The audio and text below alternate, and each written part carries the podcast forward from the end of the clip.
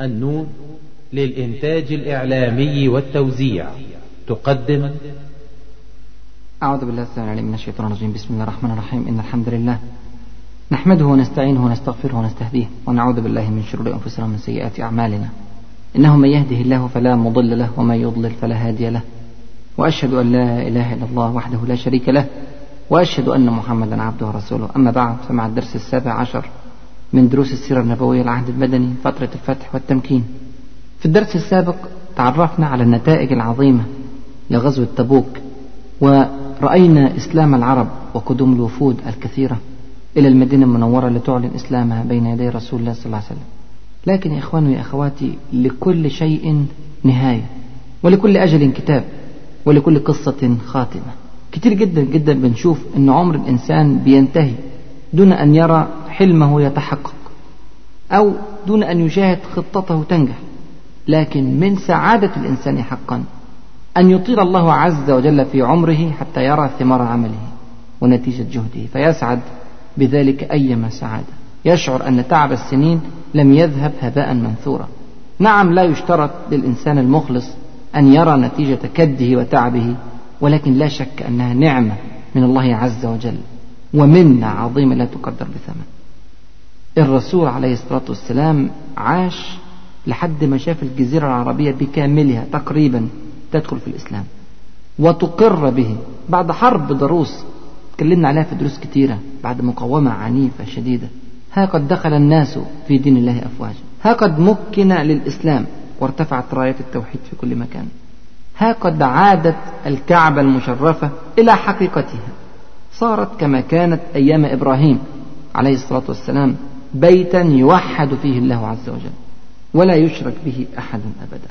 لا أستطيع يا إخواني وأخواتي فعلا وصف سعادة الرسول صلى الله عليه وسلم بكل هذا الخير. الرسول صلى الله عليه وسلم كان يسعد إذا رأى رجلا واحدا يؤمن كان يقول لأن يهدي الله بك رجلا واحدا خير لك من حمر النعم. ها هو الآن لا يرى فقط رجلا ولا رجالا يؤمنون بل يرى الجموع الغفيرة والقبائل العظيمة والبلاد الكثيرة تدخل في دين الله أفواجا. لكن في نفس الوقت رؤية كل هذا التمكين كان يحمل معنى آخر لرسول الله صلى الله عليه وسلم ولعموم المسلمين وهو أن مهمة الرسول صلى الله عليه وسلم كرسول قد انتهت أو أشرفت على الانتهاء. مهمة الرسول صلى الله عليه وسلم كانت البلاغ وها قد تحققت مهمته على الوجه الأكمل وصلت رسالته بيضاء نقية إلى كل أهل الجزيرة العربية. بل وتجاوزت ذلك إلى ممالك العالم القديم. وصلت الدعوة إلى فارس والروم ومصر واليمن والبحرين وعمان وغيرها واكتملت كل أو معظم بنود الشرع الحكيم. وإذا كان قد حدث ذلك فمعناه أن حياة رسول الله صلى الله عليه وسلم قد قاربت هي الأخرى على الانتهاء. ومع كل الألم الذي يصاحب النفس عند تخيل ذلك إلا أن الواقع يقول كما ذكرنا قبل ذلك أن لكل شيء نهاية ولكل أجل كتاب ولكل قصة خاتمة. في أواخر العام العاشر من الهجرة كان واضحا لرسول الله صلى الله عليه وسلم ولصحابته أن أجل الحبيب صلى الله عليه وسلم قد اقترب. ومن رحمة رب العالمين سبحانه وتعالى أنه مهد لهذا الموت بأحداث وبمواقف وبعبارات كثيرة وذلك ليهون على المسلمين مصابهم الفادح كان فتح مكة نفسه وإسلام هوازن وثقيف وقدوم الوفود تلو الوفود على المدينة المنورة كان ذلك الأمر نفسه علامة من علامات اقتراب الأجل. لأن المهمة كما ذكرنا قاربت على الانتهاء. ثم إنه في شهر رمضان من السنة العاشرة من الهجرة اعتكف صلى الله عليه وسلم عشرين يوما بدلا من عشرة أيام كما كان معتادا. كل ده كان تمهيد لأمته أنه يعتزلها ويبعد عنها مدة أطول من المدة المعتادة. وسيأتي وقت يبعد عنها بجسده تماما. وإن كان سيظل بروحه وسنته وأقواله وأفعاله وتوجيهاته معهم إلى يوم القيامة. في شهر رمضان أيضا راجعه جبريل عليه السلام القرآن مرتين بدلا من مرة واحدة. وفي شهر شوال توفي ابنه إبراهيم عليه السلام. ومع أن البعض كان يتمنى أن لو بقي شيء من عقبه صلى الله عليه وسلم ليذكرنا به لكن هذه رحمة من رب العالمين سبحانه وتعالى. إحنا شفنا مغالاة الشيعة في أحفاد الرسول صلى الله عليه وسلم من ابنته فاطمة رضي الله عنها وأرضاها. ما بالك لو عاش له ولد وكان له عقب ينتهي نسبهم إلى محمد صلى الله عليه وسلم. لا شك أنها كانت ستتحول إلى فتنة عصمنا الله منها ولله الحمد والمنة. برضو في هذه الأيام بعث صلى الله عليه وسلم معاذا ابن جبل رضي الله عنه وأرضاه إلى اليمن وقال له يا معاذ إنك عسى ألا تلقاني بعد عامي هذا أو لعلك أن تمر بمسجدي هذا أو قبري. طبعا دي إشارات في منتهى الوضوح إلا أن أجله قد اقترب. وفي شهر ذي القعدة من نفس السنة العاشرة بدأ صلى الله عليه وسلم في الاستعداد للقيام بالحج للمرة الأولى والأخيرة في حياته صلى الله عليه وسلم. في الحجة التي عرفت في التاريخ بحجة الوداع. ودعا إليها القبائل المختلفة من كل أنحاء الجزيرة العربية. تجاوز المسلمون الذين حضروا هذه الحجة مئة ألف مسلم. وذكر بعض الرواة أن عدد المسلمين في هذه الحجة كان يزيد على مئة ألف وأربعة وأربعين ألف من المسلمين. رقم طبعا ضخم جدا وهائل ومهول. وخلي بالك في غزوة تبوك اللي هي من سنة واحدة فقط كان المسلمون 30 ألف مقاتل فقط. دلوقتي 144 ألف بعد سنة واحدة من تبوك. هذه الحجة حجة الوداع كانت من أهم المعسكرات الإيمانية التي عاشها المسلمون. كانت حياة سعيدة جدا عاشها الصحابة رضي الله عنهم وأرضاهم مع رسول الله صلى الله عليه وسلم لعدة أيام. علمهم فيها وأدبهم وأرشدهم ووضح لهم الطريق وبين لهم المعالم. هذه الحجة إخواني وأخواتي لم تكن مجرد أداء لفريضة بل وضعت فيها وبوضوح القواعد التي عليها تبنى الأمة الإسلامية. والأمور التي بها تحافظ الأمة الممكنة على تمكينها في الأرض. الرسول صلى الله عليه وسلم خطب في هذه الحجة ثلاث خطب في ثلاث مواضع مختلفة. في هذه الخطب كان صلى الله عليه وسلم يخاطب الأمة التي كتب الله عز وجل لها التمكين ليبصرها بما يحفظ لها هذا التمكين ويقويه. لا شك أن هذه الحجة تحتاج إلى دراسة خاصة وإلى تفريغ جهد ووقت. لعل الوقت في هذه المحاضرات لا يتسع لتحليل حجة الوداع. وسنفرد إن شاء الله لها محاضرة خاصة أو محاضرتين نتحدث فيها عن الدروس المستفادة والقواعد الهامة المستنبطة من هذه الحجة العظيمة. لكن في هذا الدرس نمر بسرعة على بعض الوصايا التي حرص صلى الله عليه وسلم أن يوجهها إلى أمته. الوصية الأولى دستور الأمة دستور المسلمين هو الكتاب والسنة. والاعتصام بهما يحمي من الضلال ويحفظ الأمة ويقود إلى الجنة. يقول صلى الله عليه وسلم وقد تركت فيكم ما إن اعتصمتم به فلن تضلوا بعدي أبدا أمرا بينا كتاب الله وسنة نبيه. صلى الله عليه وسلم. الوصية الثانية الوحدة بين المسلمين على أساس الدين والعقيدة لا على أساس العرق والعنصر. يقول صلى الله عليه وسلم تعلمن أن كل مسلم أخ للمسلم. ويقول وأن المسلمين إخوة. ويقول يا أيها الناس ألا إن ربكم واحد وإن أباكم واحد؟ ألا لا فضل لعربي على أعجمي ولا لعجمي على عربي ولا لأحمر على أسود ولا أسود على أحمر إلا بالتقوى. الوصية الثالثة العدل والعدل المطلق فلا تقوم أمة ولا تستمر وهي ظالمة مع وصية خاصة بالنساء. فقال صلى الله عليه وسلم أيها الناس إن لكم على نسائكم حقا ولهن عليكم حقا. العدل. الوصية الرابعة التحذير من الذنوب والتحذير من الشيطان والتنبيه على أن ما يحتقره العبد من الذنوب قد يؤدي إلى هلكته. قال صلى الله عليه وسلم إن الشيطان قد يئس من أن يعبد بأرضكم هذه أبدا ولكنه إن يطع فيما سوى ذلك فقد رضي به مما تحقرون من أعمالكم. فاحذروه على دينكم. يا سلام. الوصية الخامسة أن الاقتصاد الإسلامي ليس فيه أبدا مشروعية للربا.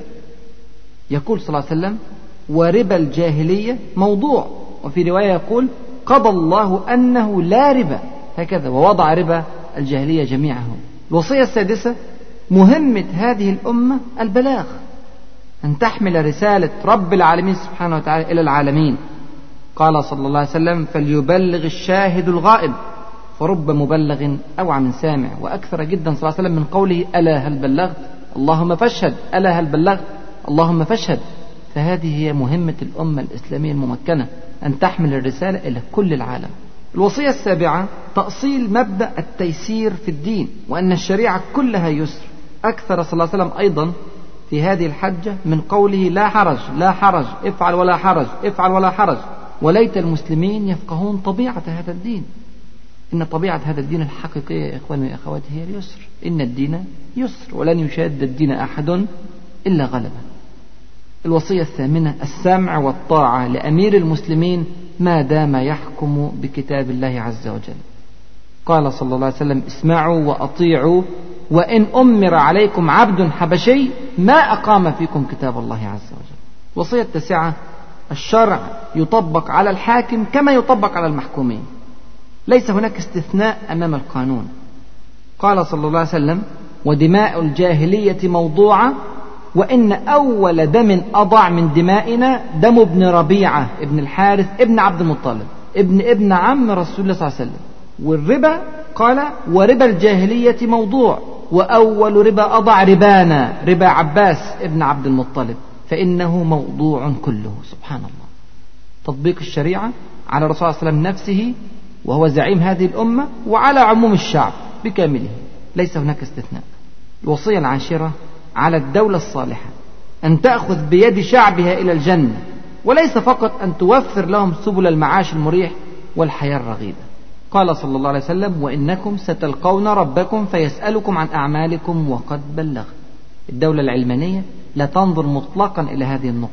فليذهب الشعب إلى الجحيم إن أراد ذلك. المهم أن يستقيم في الدنيا.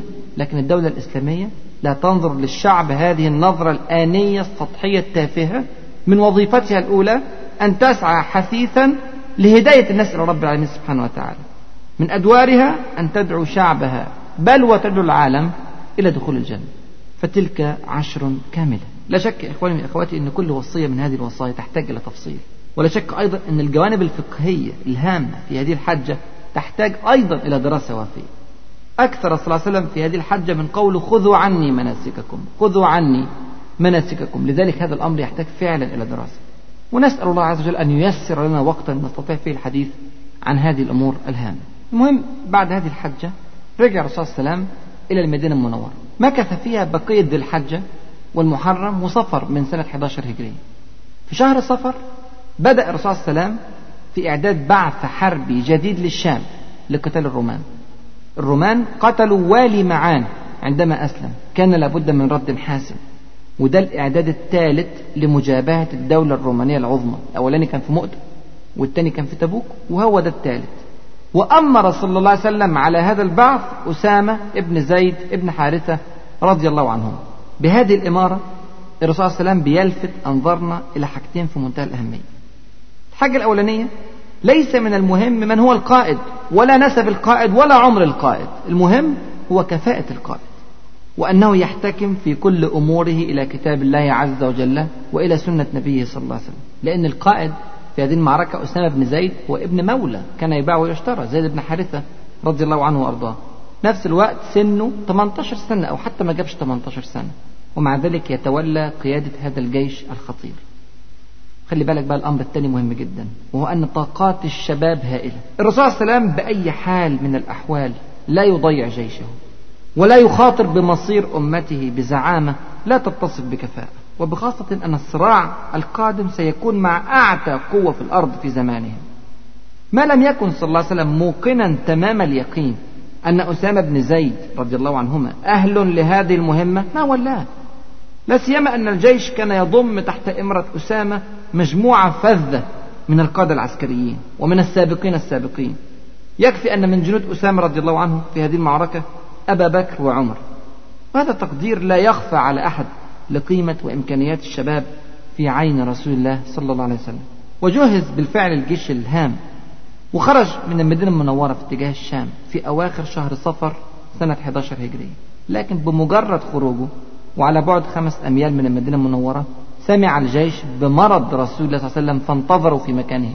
لم يكملوا الطريق عشان يطمنوا على صحة الحبيب صلى الله عليه وسلم. وبدأ مرض الرسول صلى الله عليه وسلم الذي كان في نهايته الوفاة. لا شك أنه صعب جدا على النفس أن تتخيل موت الرسول صلى الله عليه وسلم. وسبحان الله الذي ثبت أصحاب الرسول صلى الله عليه وسلم في هذه الفاجعة. إحنا بعد مرور أكثر من 1400 سنة على موت الرسول صلى الله عليه وسلم لا نستطيع أن نتمالك أنفسنا عند سماع أو قراءة قصة وفاة الحبيب صلى الله عليه وسلم. كانت فعلا بلا مبالغة أكبر مصيبة وأعظم كارثة في تاريخ الأرض منذ خلقها الله عز وجل وإلى يوم القيامة. يا إخواني وإخواتي مع كون وفاة الأنبياء بصفة عامة مصيبة كبيرة على أقوامهم إلا أن مصيبة وفاة الرسول صلى الله عليه وسلم كانت أعظم وأجل ليس فقط لكونه صلى الله عليه وسلم أعظم الأنبياء أو سيد المرسلين وإن كان كذلك صلى الله عليه وسلم. لكن كانت المصيبة الكبرى هي انقطاع الوحي بعد وفاة الرسول صلى الله عليه وسلم انقطاعا أبديا إلى يوم القيامة لأن ما فيش نبي بعد رسول الله صلى الله عليه وسلم. على مدار 23 سنة كاملة تعود الصحابة رضي الله عنهم وأرضاهم على نزول الوحي من السماء في كل لحظة وفي كل ظرف وفي كل أزمة. رحلة طويلة جدا من الأحداث الساخنة والصاخبة والمعقدة كان الوحي فيها دليلا للمسلمين وهاديا لهم ومبصرا لعقولهم ومطمئنا لأفئدتهم. حي فعلا ما أعجب الحياة في ظل الوحي. لا شك أن البشر جميعا يخطئون والمؤمن الصادق يعتذر سريعا عن خطئه ويتوب من قريب لكن أحيانا تختلط الحقائق مع الأباطيل. يتوه الصواب بين طرق الخطأ المتشعبة. أحيانا يأخذ الإنسان المسلم قرارا يحسبه سليما صحيحا شرعيا بينما يكون الحق في خلاف ذلك. يحدث هذا مرارا وتكرارا معنا ومع الناس جميعا. لا ندري أكنا على حق أم اخترنا الباطل. لكن أيام الوحي الوضع ما كانش كده. الوضع كان مختلف جدا عن كده. إذا أخطأ المسلمون نزل الوحي يبين لهم الخطأ ويبصرهم بالطريق ويوضح الحق من الباطل. فيعلم المسلمون علما يقينيا حدود الحق وحدود الباطل. حتى عندما كان صلى الله عليه وسلم يختار رأيا خلاف الأولى كان الوحي ينزل بالتصويب وبترتيب الأولويات وبتوضيح الفروق الدقيقة جدا جدا بين الصحيح والأصح وبين الفاضل والمفضول. حياة فعلا كانت عجيبة. نعم ترك الله عز وجل لنا منهجا قيما عظيما نعرف به الحلال من الحرام ونرتب به الأولويات ترتيبا شرعيا سليما لكن ليس ذلك بحال كما كان أيام الوحي.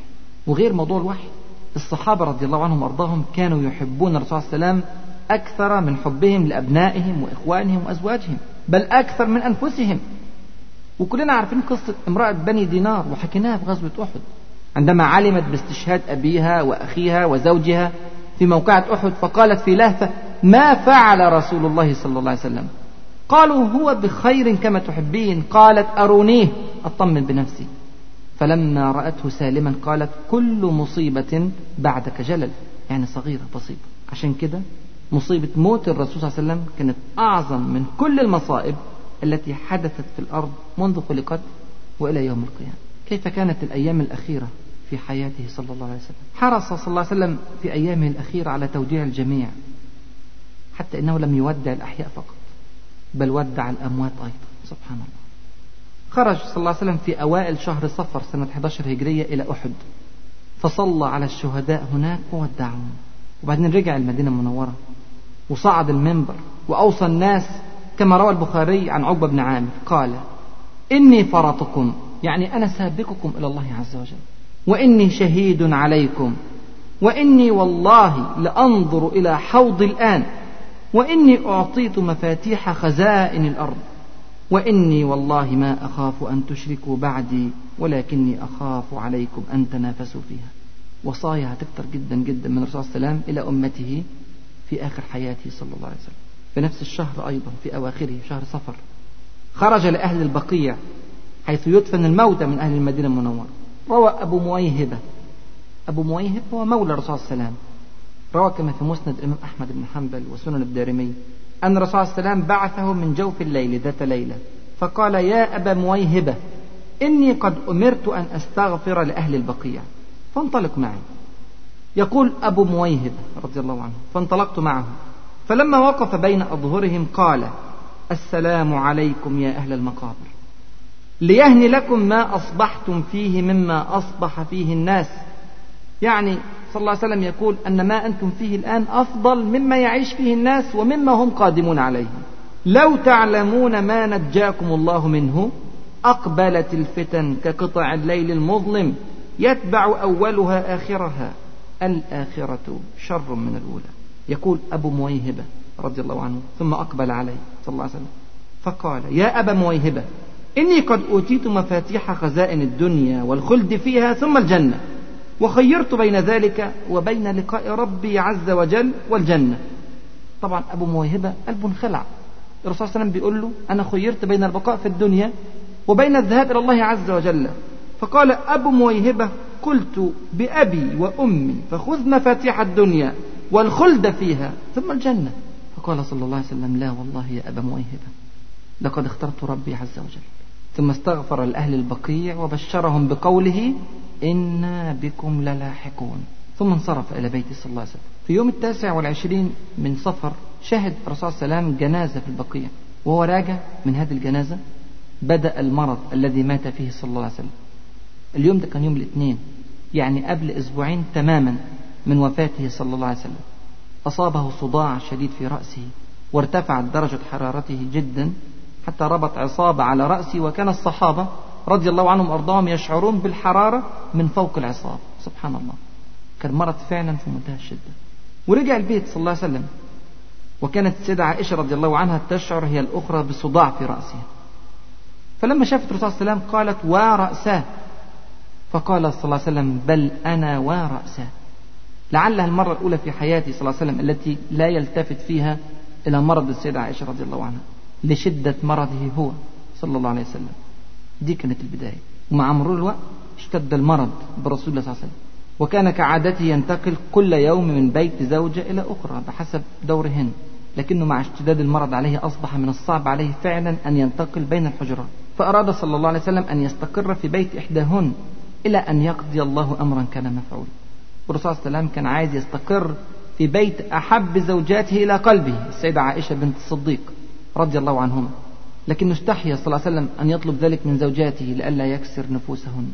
فكان يقول صلى الله عليه وسلم أين أنا غدا؟ أين أنا غدا؟ حتى جاء يوم عائشة فسكن صلى الله عليه وسلم. ففهمت الزوجات. ومن أدبهن وحبهن له أذن له بالبقاء حيث يحب. فبقي صلى الله عليه وسلم في بيت السيدة عائشة من يوم خمسة ربيع أول إلى آخر حياته صلى الله عليه وسلم. يعني أسبوع كامل. في هذا الأسبوع كان لا يقوى صلى الله عليه وسلم على المسير فكان يتحامل على الفضل بن عباس وعلي بن أبي طالب رضي الله عنهم أجمعين وكانت قدماه كما تقول الرواية تخط في الأرض لا يقوى على المشي وكان صلى الله عليه وسلم عاصبا رأسه وقضى هذا الأسبوع الأخير كما ذكرنا كله في بيت عائشة رضي الله عنه وارضاه كان صلى الله عليه وسلم بالكاد في هذا الأسبوع يتكلم يتكلم بصعوبة شديدة. حتى قالت السيدة عائشة رضي الله عنها ما رأيت رجلا أشد عليه الوجع من رسول الله صلى الله عليه وسلم. وروى البخاري ومسلم عن عبد الله بن مسعود رضي الله عنه أنه دخل على الرسول صلى الله عليه وسلم وهو يوعك وعكا شديدا. فيقول عبد الله فمسسته بيدي. فقلت يا رسول الله إنك لتوعك وعكا شديدا. فقال صلى الله عليه وسلم أجل إني أوعك كما يوعك رجلان منكم. فقلت ذلك أن لك أجرين. فقال صلى الله عليه وسلم أجل. ثم قال صلى الله عليه وسلم ما من مسلم يصيبه أذى. من مرض فما سواه إلا حط الله به سيئاته كما تحط الشجرة ورقها. في يوم الأربع سبع ربيع أول سنة 11 هجرية قبل الوفاة خمسة أيام ارتفعت درجة حرارة الرسول صلى الله عليه وسلم جدا جدا واشتد ألم الرسول صلى الله عليه وسلم حتى أغمى عليه أكثر من مرة. في أحد هذه المرات أفاق وأراد أن يخرج إلى المسلمين حتى يوصيهم فما استطاع أن يتحرك صلى الله عليه وسلم. فقال لأهله هريقوا علي سبع قرب من أبار شتى. حتى أخرج إلى الناس فأعهد إليهم. من شدة الحرارة مش قادر يتحرك. فبيقول لهم صبوا علي الماء. فصبوا فعلا عليه الماء. واستمروا في ذلك حتى طفق يقول صلى الله عليه وسلم حسبكم حسبكم. وشعر عند ذلك صلى الله عليه وسلم بنشاط. وقام فعلا إلى المسجد وهو معصوب الرأس. وصعد المنبر. واجتمع الناس حوله ينتظرون ما يقوله في هذه اللحظات الصعبة. وكان صلى الله عليه وسلم حتى هذه اللحظة لا يمتنع عن مقابلة الناس ولا يمتنع عن الصلوات في المسجد مع شدة تعبه صلى الله عليه وسلم. قام وخطب في الناس كما جاء في البخاري ومسلم عن عائشة رضي الله عنها وأرضاها فقال لعنة الله على اليهود والنصارى. اتخذوا قبور أنبيائهم مساجد. وطبعا كانت إشارة شديدة الوضوح باقتراب أجله صلى الله عليه وسلم. ثم قال صلى الله عليه وسلم كلاما عجيبا بعد ذلك سبحان الله. عرض نفسه للقصاص. قال من كنت جلدت له ظهرا فهذا ظهري فليستقد منه. ومن كنت شتمت له عرضا فهذا عرضي فليستقد منه. يقول ذلك صلى الله عليه وسلم وهو الذي لم يظلم في حياته قط بل كان دائم التنازل عن حقه وما غضب لنفسه قط صلى الله عليه وسلم. يقول ذلك وهو الذي كان يحب الرفق في كل شيء. وهو الذي لم يتلفظ بفحش ولا سوء ولا طعن حتى في أشد مواقف حياته الصعوبة صلى الله عليه وسلم. ثم أوصى صلى الله عليه وسلم بالأنصار فقال أوصيكم بالأنصار فإنهم كرشي وعيبتي يعني خاصتي وموضع سري وقد قضوا الذي عليهم وبقي الذي لهم فاقبلوا من محسنهم وتجاوزوا عن مسيئهم. ثم قال صلى الله عليه وسلم بعد ذلك كلاما مؤثرا غاية التأثير. قال كما روى البخاري عن أبي سعيد الخدري رضي الله عنه وارضاه إن عبدا خيره الله أن يؤتيه من زهرة الدنيا ما شاء وبين ما عنده فاختار ما عنده. يقول أبو سعيد رضي الله عنه فبكى أبو بكر. وقال فديناك بآبائنا وأمهاتنا. فتعجب الصحابة رضي الله عنهم لبكاء الصديق رضي الله عنه. قال أبو سعيد الخدري فعجبنا له. قال الناس انظروا إلى هذا الشيخ. يقصدون أبا بكر الصديق. يخبر رسول الله صلى الله عليه وسلم عن عبد خيره الله أن يؤتيه من زهرة الدنيا وبين ما عنده وهو يقول فديناك بآبائنا وأمهاتنا. الصحابة يا إخواني لم يدركوا في هذه الساعة ولم يتخيلوا أن الرسول صلى الله عليه وسلم هو العبد المقصود بالتخيير. ولكن الصديق رضي الله عنه بما له من حس مرهق وعلم واسع أدرك ذلك الأمر فبكى رضي الله عنه وقال فديناك بآبائنا وأمهاتنا. يقول أبو سعيد فكان رسول الله صلى الله عليه وسلم هو المخير وكان أبو بكر أعلمنا. ثم قال صلى الله عليه وسلم إن أمن الناس علي في صحبته وماله أبو بكر. وفي رواية إن من أمن الناس علي في صحبته وماله أبو بكر. ولو كنت متخذا خليلا غير ربي لاتخذت أبا بكر خليلا ولكن أخوة الإسلام ومودته. ثم قال لا يبقين في المسجد باب إلا سد إلا باب أبي بكر. وانتهى صلى الله عليه وسلم من هذه الوصايا المؤثرة وعاد إلى بيته في ذلك اليوم. في يوم الخميس الثامن من ربيع أول يعني قبل الوفاة بأربعة أيام حدث موقف هام. الموقف ده في البخاري برواية عبد الله بن عباس رضي الله عنهما.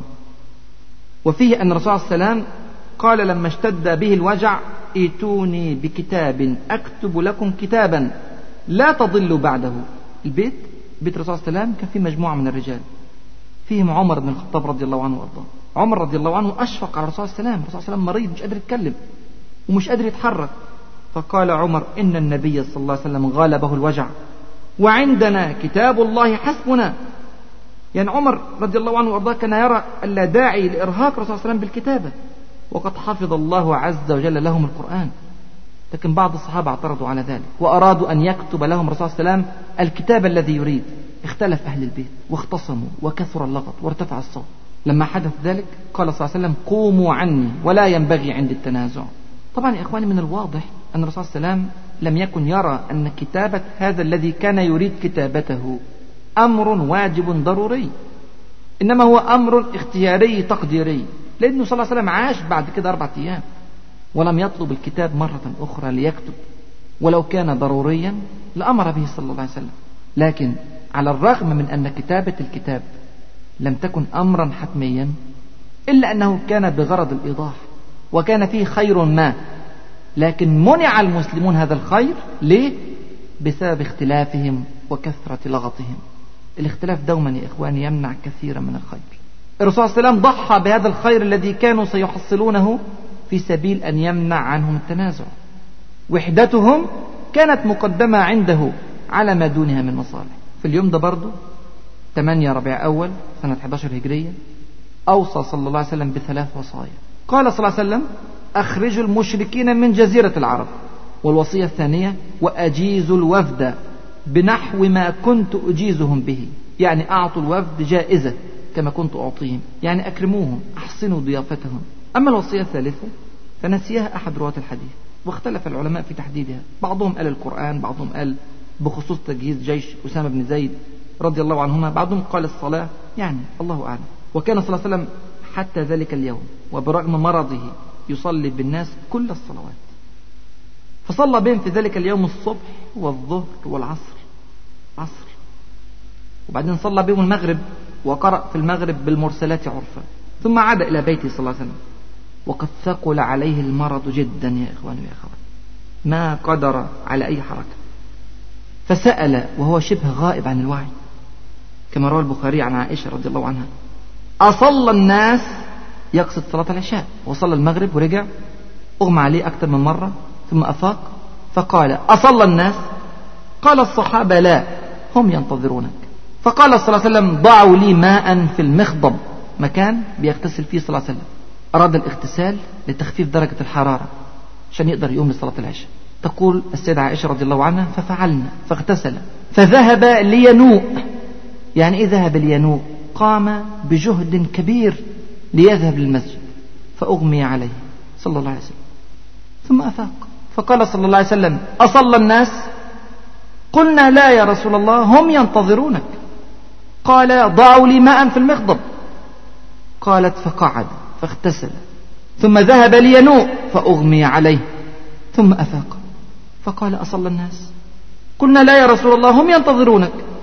فقال المرة الثالثة يا إخواني يا أخواتي ضعوا لي ماء في المخضب. فقعد فاغتسل ثم ذهب لينوء فأغمي عليه. للمرة الثالثة ثم أفاق. فقال أصلى الناس. فقلنا لا وهم ينتظرونك يا رسول الله. سبحان الله. أرأيتم يا إخواني يا أخواتي الحرص على صلاة الجماعة؟ الحرص على الذهاب إلى المسجد مع هذا المرض الثقيل وهذا الإغماء المتكرر والله يا إخوتاه يا حسرتاه على أقوام أصحاء يتخلفون عن صلاة العشاء وغيرها من صلوات الجماعة والمساجد على بعد خطوات معدودات من بيوتهم. ولا حول ولا قوة إلا بالله. بعد هذه المحاولات المضنية من رسول الله صلى الله عليه وسلم أدرك أنه لن يستطيع الخروج لصلاة الجماعة وللمرة الأولى في حياته صلى الله عليه وسلم. ولا يكلف الله نفسا إلا وسعها. مش قادر يتحرك. لكنه ما زال حريصا على أمته حتى في أشد حالات مرضه صلى الله عليه وسلم. ما زال يردد. أصلى الناس أصلى الناس. تقول عائشة رضي الله عنها والناس عكوف في المسجد ينتظرون النبي صلى الله عليه وسلم لصلاة العشاء الآخرة في الوقت ده قرر صلى الله عليه وسلم أن ينوب عنه واحد من المسلمين لإمامة المسلمين في الصلاة. قال صلى الله عليه وسلم مروا أبا بكر فليصلي بالناس. السيدة عائشة خافت أن يتشائم الناس بأبيها لو وقف مكان الرسول عليه وسلم. فقالت إن أبا بكر رجل أسيف وفي رواية رقيق إذا قرأ غلبه البكاء. فأصر صلى الله عليه وسلم على اختيار أبي بكر لهذا الأمر. فأعادت عليه عائشة رضي الله عنها ومن معها من أمهات المؤمنين الاقتراح بتغيير أبي بكر. وفي رواية أنهن أشرن بإمامة عمر رضي الله عنه. لما الأمر تكرر ثلاث مرات غضب صلى الله عليه وسلم وقال إن كنا صواحب يوسف مروا أبا بكر فليصلي بالناس. وبالفعل صلى أبو بكر رضي الله عنه بالناس صلاة العشاء للمرة الأولى في وجود الرسول صلى الله عليه وسلم. كان اليوم ده يوم الخميس الثامن من ربيع أول سنة 11 هجري. في يوم الجمعة صلى أبو بكر جميع الصلوات بالمسلمين وخطب بهم الجمعة في ذلك اليوم أيضا. ولم يستطع صلى الله عليه وسلم الحركة مطلقا في ذلك اليوم. وكان مما أوصى به في ذلك اليوم ما رواه مسلم عن جابر رضي الله عنهما قال سمعت رسول الله صلى الله عليه وسلم قبل موته بثلاثة أيام يقول لا يموتن أحدكم إلا وهو يحسن الظن بالله عز وجل. في يوم السبت أو الحد العاشر أو الحادي عشر من ربيع أول صلى أبو بكر جميع الصلوات بالناس لكن حصل أمر في صلاة الظهر. أثناء صلاة الظهر وأبو بكر بيصلي بالناس شعر صلى الله عليه وسلم في نفسه خفة فقرر ألا يضيع الفرصة حاول يصلي الجماعة مرة ثانية خرج يهادى بين رجلين العباس بن عبد المطلب وعلي بن أبي طالب رضي الله عنهما. ورجلاه كما تقول الرواية تخطان في الأرض حتى وصل به إلى الصف الأول. طبعا أبو بكر بيؤم الناس في ذلك الوقت. لما أحس أبو بكر بقدوم الرسول صلى الله عليه وسلم أراد أن يتأخر. فأومأ إليه النبي صلى الله عليه وسلم أن مكانك. ثم أتي به صلى الله عليه وسلم حتى جلس إلى جنب أبي بكر الصديق رضي الله عنه من ناحية اليسار. يعني الرسول صلى الله عليه وسلم كان في موضع الإمام. فكان صلى الله عليه وسلم يصلي جالسا لا يستطيع القيام. وأبو بكر يصلي بصلاته ويرفع صوته فيصلي الناس بصلاة أبي بكر. مجهود هائل. من رسول الله صلى الله عليه وسلم حتى لا يفوت صلاة واحدة مع الجماعة وهو يستطيع. مع أنه قد وصل إلى هذه الحالة التي وصفنا من التعب والمرض والإغماء. في يوم الأحد الحادي عشر من شهر ربيع أول يعني قبل الوفاة بيوم واحد صلى أبو بكر بالمسلمين كل الصلوات وتخلص صلى الله عليه وسلم من كل بقايا الدنيا التي عنده على بساطتها وكلتها.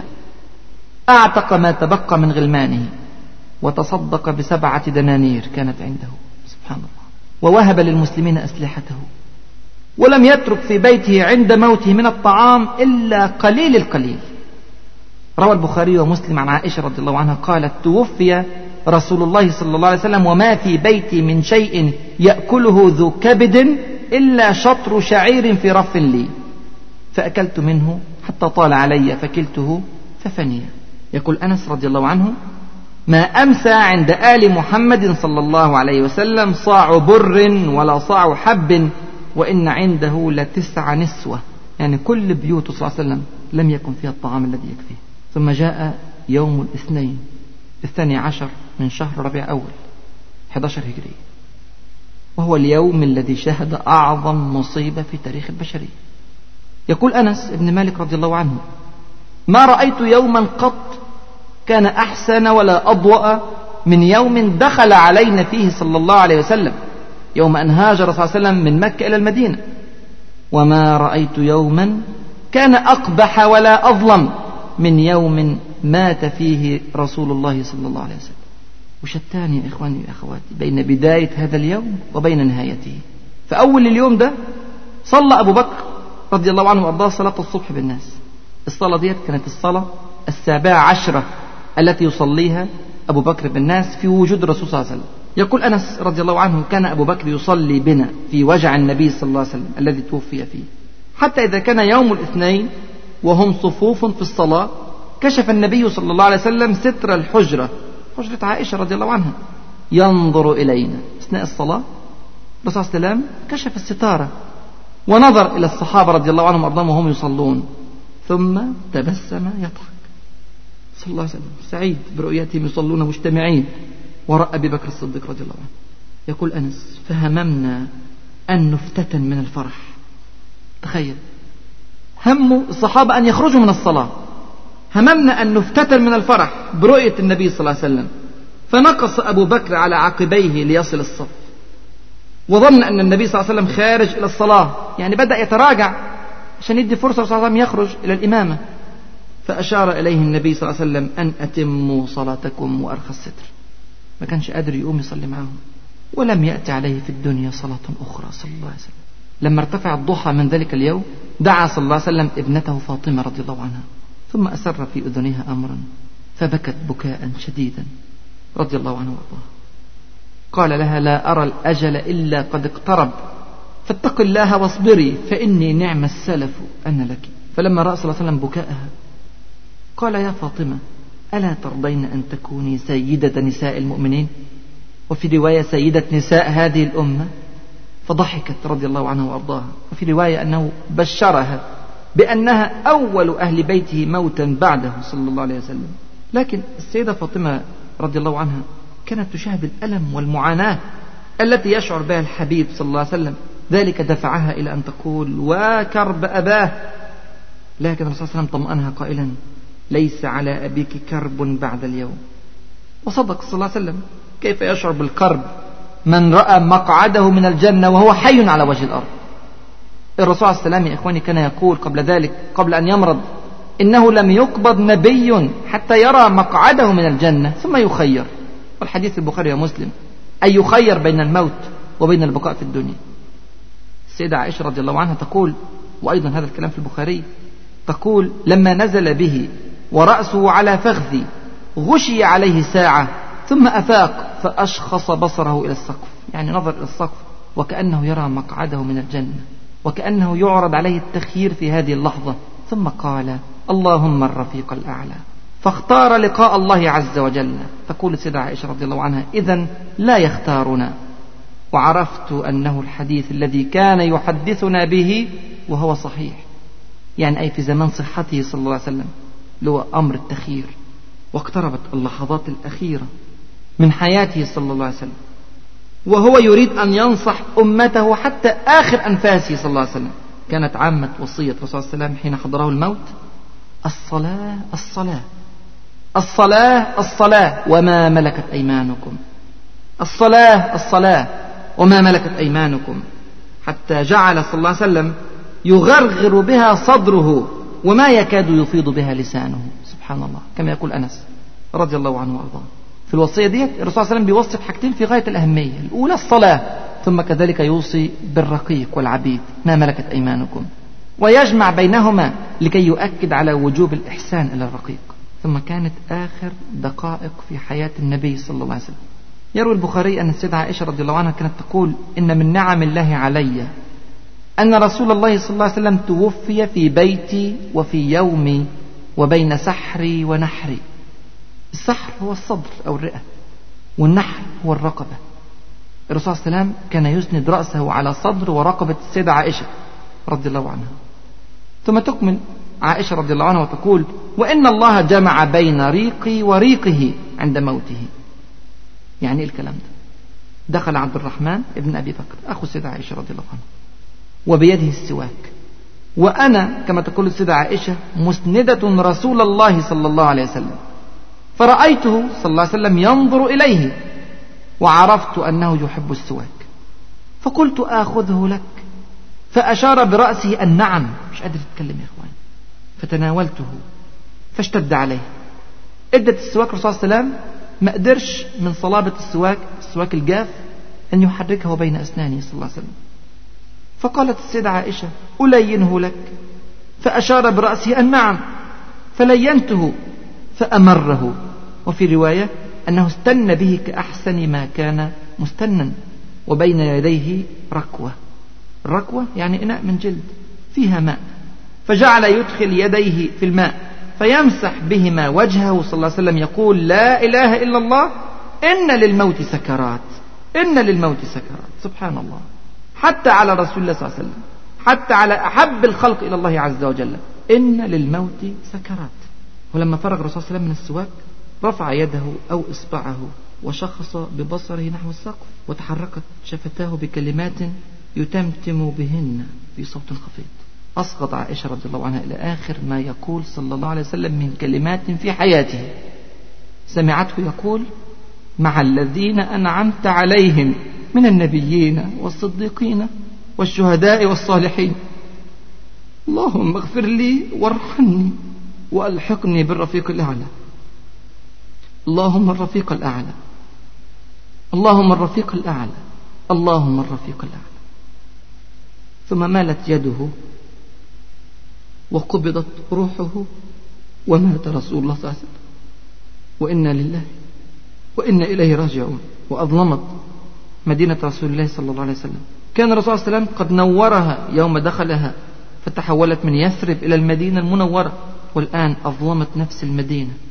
يوم مات الحبيب صلى الله عليه وسلم كان موته فتنة حقيقية للأمة الإسلامية. اضطرب المسلمون اضطرابا شديدا. حتى ذهل بعضهم لا يستطيع التفكير. قعد بعضهم لا يستطيع القيام. سكت بعضهم لا يستطيع الكلام. أنكر بعضهم لا يستطيع التصديق. روى البخاري عن عائشة رضي الله عنها أن رسول الله صلى الله عليه وسلم مات وأبو بكر بالسنح مكان بعيد عن المدينة حوالي ميل. فقام عمر رضي الله عنه وأرضاه يقول والله ما مات رسول الله صلى الله عليه وسلم. يقول ذلك يا إخواني ويا أخواتي ويعتقد ذلك يعتقد تماما بعدم موته. حتى إنه يقول في رواية أخرى والله ما كان يقع في نفسي إلا ذاك. أي أنني كنت لا أعتقد إلا أنه لم يمت فعلا. ثم قال عمر رضي الله عنه ولا يبعثنه الله عز وجل فلا يقطعن أيدي رجال وأرجلهم يزعمون أنه مات.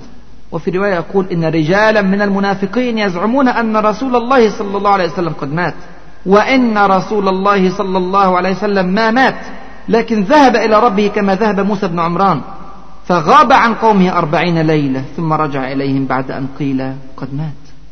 ده كان موقف عمر رضي الله عنه وأرضاه. وما أدراك من هو عمر. يقول صلى الله عليه وسلم وهو يتحدث عن أصحابه ويصف أصحابه. قال وأشدهم في أمر الله عمر. هذا هو أثر المصيبة على أشد الصحابة في أمر الله عز وجل. انظروا إلى عمر رضي الله عنه وأرضاه لتعلموا عظم أثر المصيبة على الصحابة رضي الله عنهم أجمعين. ظل المسلمون على هذه الحال يتمنون صدق كلام عمر رضي الله عنه. حتى جاء الصديق رضي الله عنه ودخل مسرعا إلى بيت الرسول عليه وسلم وبيت ابنته عائشة رضي الله عنها. فوجد رسول الله صلى الله عليه وسلم نائما على فراشه وقد غطوا وجهه فكشف عن وجهه. وفي لحظة أدرك الحقيقة المرة فعلا مات رسول الله صلى الله عليه وسلم. بكى الصديق رضي الله عنه وأرضاه بكاء مرا. الرسول صلى الله عليه وسلم يا إخواني كان بالنسبة لأبي بكر كل شيء. لم يكن رسولا فقط بالنسبة له لكن كان صاحبا وموطن سر ومبشرا ومطمئنا وزوجا لابنته ورئيسا لدولته وهاديا لطريقه كل شيء. ومع كل ذلك سبحان الله أنزل الله عز وجل على الصديق ثباتا عجيبا. لو لم يكن له من المواقف في الإسلام إلا هذا الموقف لكان يكفي أن يدل على عظمته رضي الله عنه وأرضاه. أكب الصديق رضي الله عنه وأرضاه على حبيبه صلى الله عليه وسلم فقبل جبهته. ثم قال وهو يضع يده على صدغي الرسول صلى الله عليه وسلم. متخيلين المنظر؟ قال ونبياه وخليلاه وصفياه ثم تماسك قائلا بأبي أنت وأمي طبت حيا وميتا. والذي نفسي بيده لا يذيقك الله عز وجل الموتتين أبدا. أما الموت التي كتبت عليك فقد متها. ثم أسرع رضي الله عنه وأرضاه خارجا إلى الناس. فوجد عمر يقول ما يقول ويقسم على أن الرسول صلى الله عليه وسلم ما مات. فقال أيها الحالف على رسلك. وفي رواية قال أجلس يا عمر. لكن عمر لم يكن يسمع شيئا. فقد كل قدرة على التفكير. تركه أبو بكر الصديق رضي الله عنه. واتجه إلى الناس. فأقبل الناس عليه وتركوا عمر. فخطب فيهم خطبته المشهورة الموفقة التي تعتبر على قصرها من أهم الخطب في تاريخ البشرية. ثبت الله عز وجل بها أمة كادت أن تضل وأوشكت أن تفتن. قال رضي الله عنه وأرضاه في حزم بعد أن حمد الله وأثنى عليه. ألا من كان يعبد محمدا صلى الله عليه وسلم فإن محمدا قد مات. هذه حقيقة. ومن كان يعبد الله فإن الله حي لا يموت. سبحان الله. ينبه الصديق بفقه عميق على حقيقة الأمر يضعه في حجمه الطبيعي. فبرغم عظم المصيبة إلا أنها لا يجب أبدا أن تخرج المسلمين عن شعورهم وعن حكمتهم وعن إيمانهم. حقيقة الأمر أن رسول الله صلى الله عليه وسلم بشر وحقيقة الأمر أن البشر جميعا يموتون وحقيقة الأمر أننا ما عبدناه لحظة واحدة. ولكننا جميعا عبدنا معه رب العالمين سبحانه وتعالى. والله حي لا يموت. لا داعي للاختلاط لا داعي للفتنة لا داعي للاضطراب. ما حدث أمر متوقع. وربنا الذي يرى رد فعلنا حي لا يموت. ويجزينا على صبرنا ويعاقبنا على جزعنا. ثم قرأ الصديق رضي الله عنه وأرضاه في توفيق عجيب آية من آيات سورة آل عمران. تبصر المسلمين بالحقيقة كاملة. وتعرفهم تماما بما يجب عليهم في هذا الأمر. قرأ الصديق رضي الله عنه وما محمد إلا رسول قد خلت من قبله الرسل. أفإن مات أو قتل انقلبتم على أعقابكم ومن ينقلب على عقبيه فلن يضر الله شيئا. وسيجزي الله الشاكرين. يقول ابن عباس رضي الله عنهما والله لكأن الناس لم يعلموا أن الله عز وجل أنزل هذه الآية حتى تلاها أبو بكر. سبحان الله مع أن الآية نزلت منذ أكثر من سبع سنوات. تلقاها الناس كلهم فما أسمع كما يقول عبد الله بن عباس فما أسمع بشرا من الناس إلا يتلوها. في هذه اللحظة أدرك الناس حقيقة أن رسول الله صلى الله عليه وسلم قد مات. أخرجت هذه الآية الكريمة المسلمين من أوهام الأحلام إلى حقيقة الموت. يقول عمر بن الخطاب رضي الله عنه وأرضاه والله ما هو إلا أن سمعت أبا بكر تلاها فعقرت حتى ما تكلني رجلاي. يعني وقعت على الأرض وحتى أهويت إلى الأرض حين سمعته تلاها. علمت أن النبي صلى الله عليه وسلم قد مات. ما تحمل عمر العملاق رضي الله عنه وأرضاه المصيبة فسقط مغشيا عليه. وارتفع البكاء في كل أنحاء المدينة. أبو ذؤيب الهذلي رضي الله عنه. دخل المدينة المنورة فقال قدمت المدينة ولأهلها ضجيج بالبكاء كضجيج الحجيج أهلوا جميعا بالإحرام. فقلت مه في إيه؟ فقالوا قبض رسول الله صلى الله عليه وسلم. وأثرت المصيبة يا إخواني ويا أخواتي تأثيرا شديدا على أم المؤمنين عائشة رضي الله عنها. فكانت تقول كما جاء في مسند أحمد بسند صحيح مات رسول الله صلى الله عليه وسلم بين سحري ونحري وفي دولتي لم أظلم فيه أحدا. يعني في اليوم بتاعها طبعا هو كان قاعد عندها الأسبوع كله لكن اليوم ده بالذات اللي مات فيه كان دورها.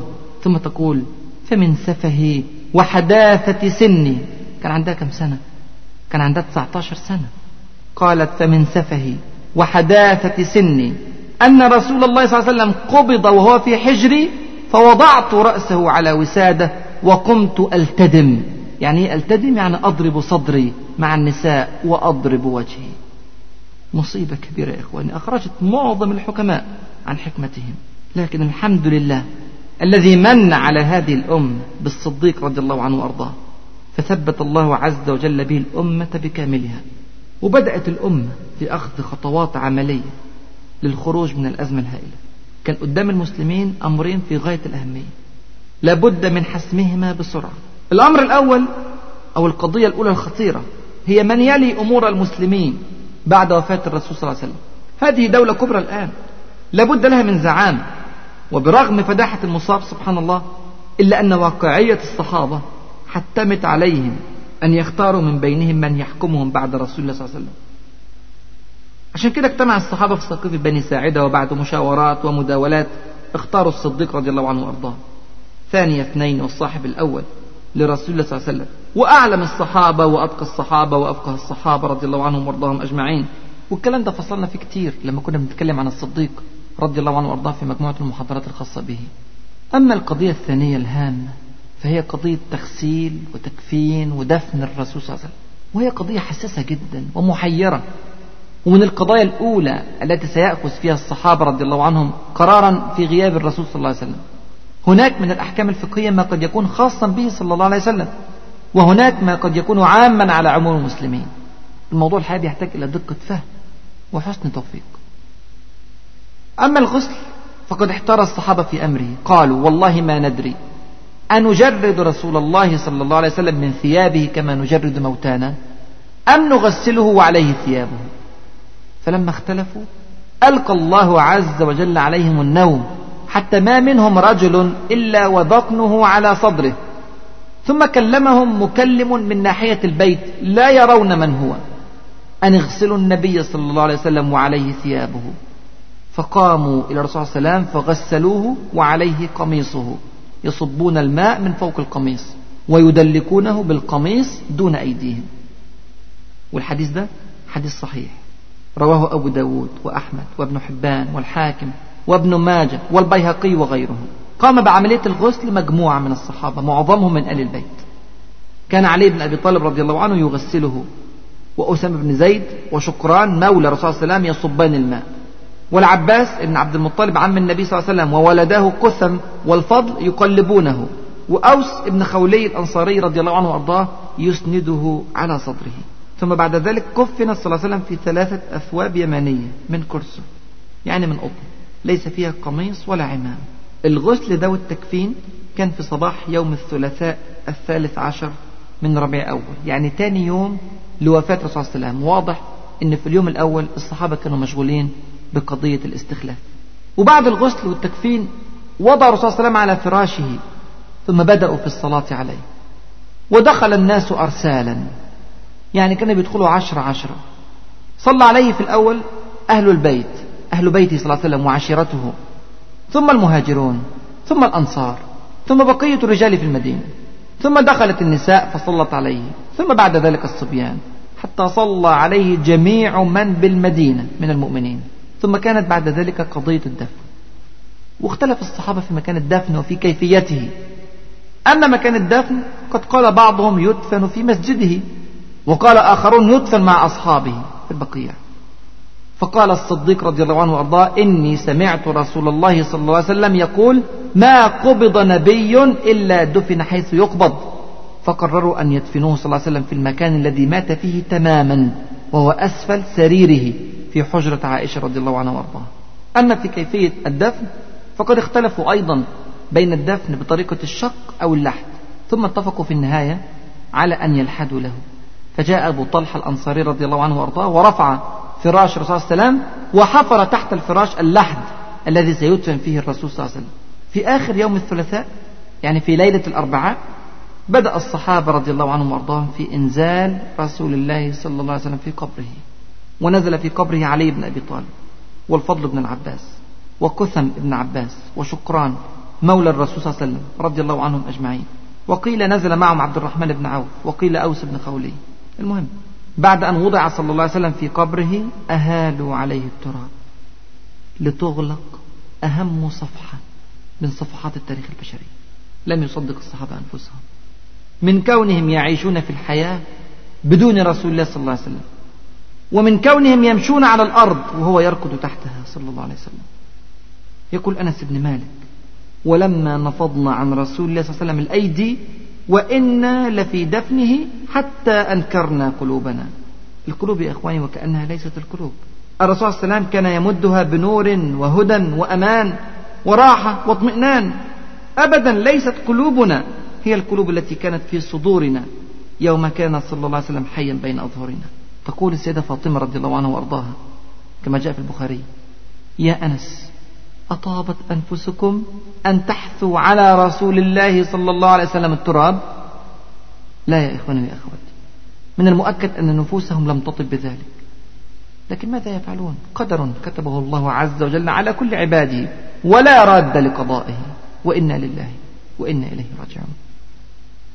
لعل الشيء الوحيد الذي كان يصبر الصحابة على فراق الرسول صلى الله عليه وسلم أنهم كانوا على موعد معه يوم القيامة. الرسول صلى الله عليه وسلم كان يقول قبل أن يموت موعدكم الحوض.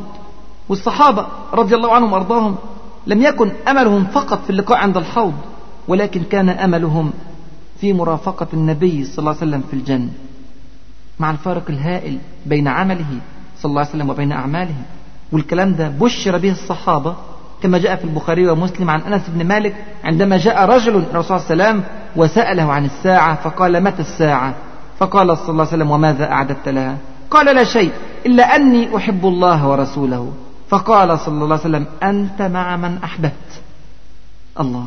يقول أنس فما فرحنا بشيء فرحنا بقول النبي صلى الله عليه وسلم أنت مع من أحببت. فأنا أحب النبي صلى الله عليه وسلم وأبا بكر وعمر وأرجو أن أكون معهم بحب إياهم وإن لم أعمل بمثل أعمالهم. الصحابة يا إخواني كانوا يعيشون على أمل اللقاء مع الحبيب صلى الله عليه وسلم في الجنة. وهذا الذي دفعهم بعد ذلك لاستقبال الموت. ليس فقط بنفس راضية ولكن بنفس سعيدة. حتى رأينا بلالا رضي الله عنه وهو على فراش الموت رأيناه سعيدا فرحا بأنه سيموت. سبحان الله. لماذا؟ لأنه سيقابل حبيبه صلى الله عليه وسلم. يقول بلال رضي الله عنه وأرضاه عند موته غدا ألقى الأحبة محمدا وصحبه. وهذا الذي أسعد فاطمة رضي الله عنها وأرضاها بنت الرسول عليه وسلم حتى ضحكت لأنها أول من سيموت من آل الرسول عليه وسلم ولذلك فستراه قريبا بعد موتها. وهذا الذي جعل أنس رضي الله عنه وأرضاه دائم التذكر لرسول الله صلى الله عليه وسلم لدرجة أنه كان يقول كما روى أحمد قل ليلة تأتي علي إلا وأنا أرى فيها خليلي صلى الله عليه وسلم. خلاصة القول إخواني وأخواتي. فإنه على الرغم من أن الرسول صلى الله عليه وسلم قد فارق بجسده الدنيا. إلا أن الصحابة رضي الله عنهم وأرضاهم كانوا يعيشون معه دائما بأفكارهم وعواطفهم وفي مواقفهم المختلفة بل وفي نومهم وأحلامهم. وهذا الذي صبرهم على فراق الحبيب وإلا فمن يصبر على فراق رسول الله صلى الله عليه وسلم؟ ونسأل الله عز وجل بأنه كما آمنا برسولنا صلى الله عليه وسلم ولم نره ألا يتركنا سبحانه وتعالى حتى يدخلنا مدخله وأن يجمع بيننا وبينه على حوضه فيسقينا بيده الشريفة شربة هنيئة مريئة لا نظمأ بعدها أبدا أبدا. اللهم آمين. فستذكرون ما أقول لكم وأفوض أمري إلى الله. إن الله بصير بالعباد. السلام عليكم ورحمة الله وبركاته.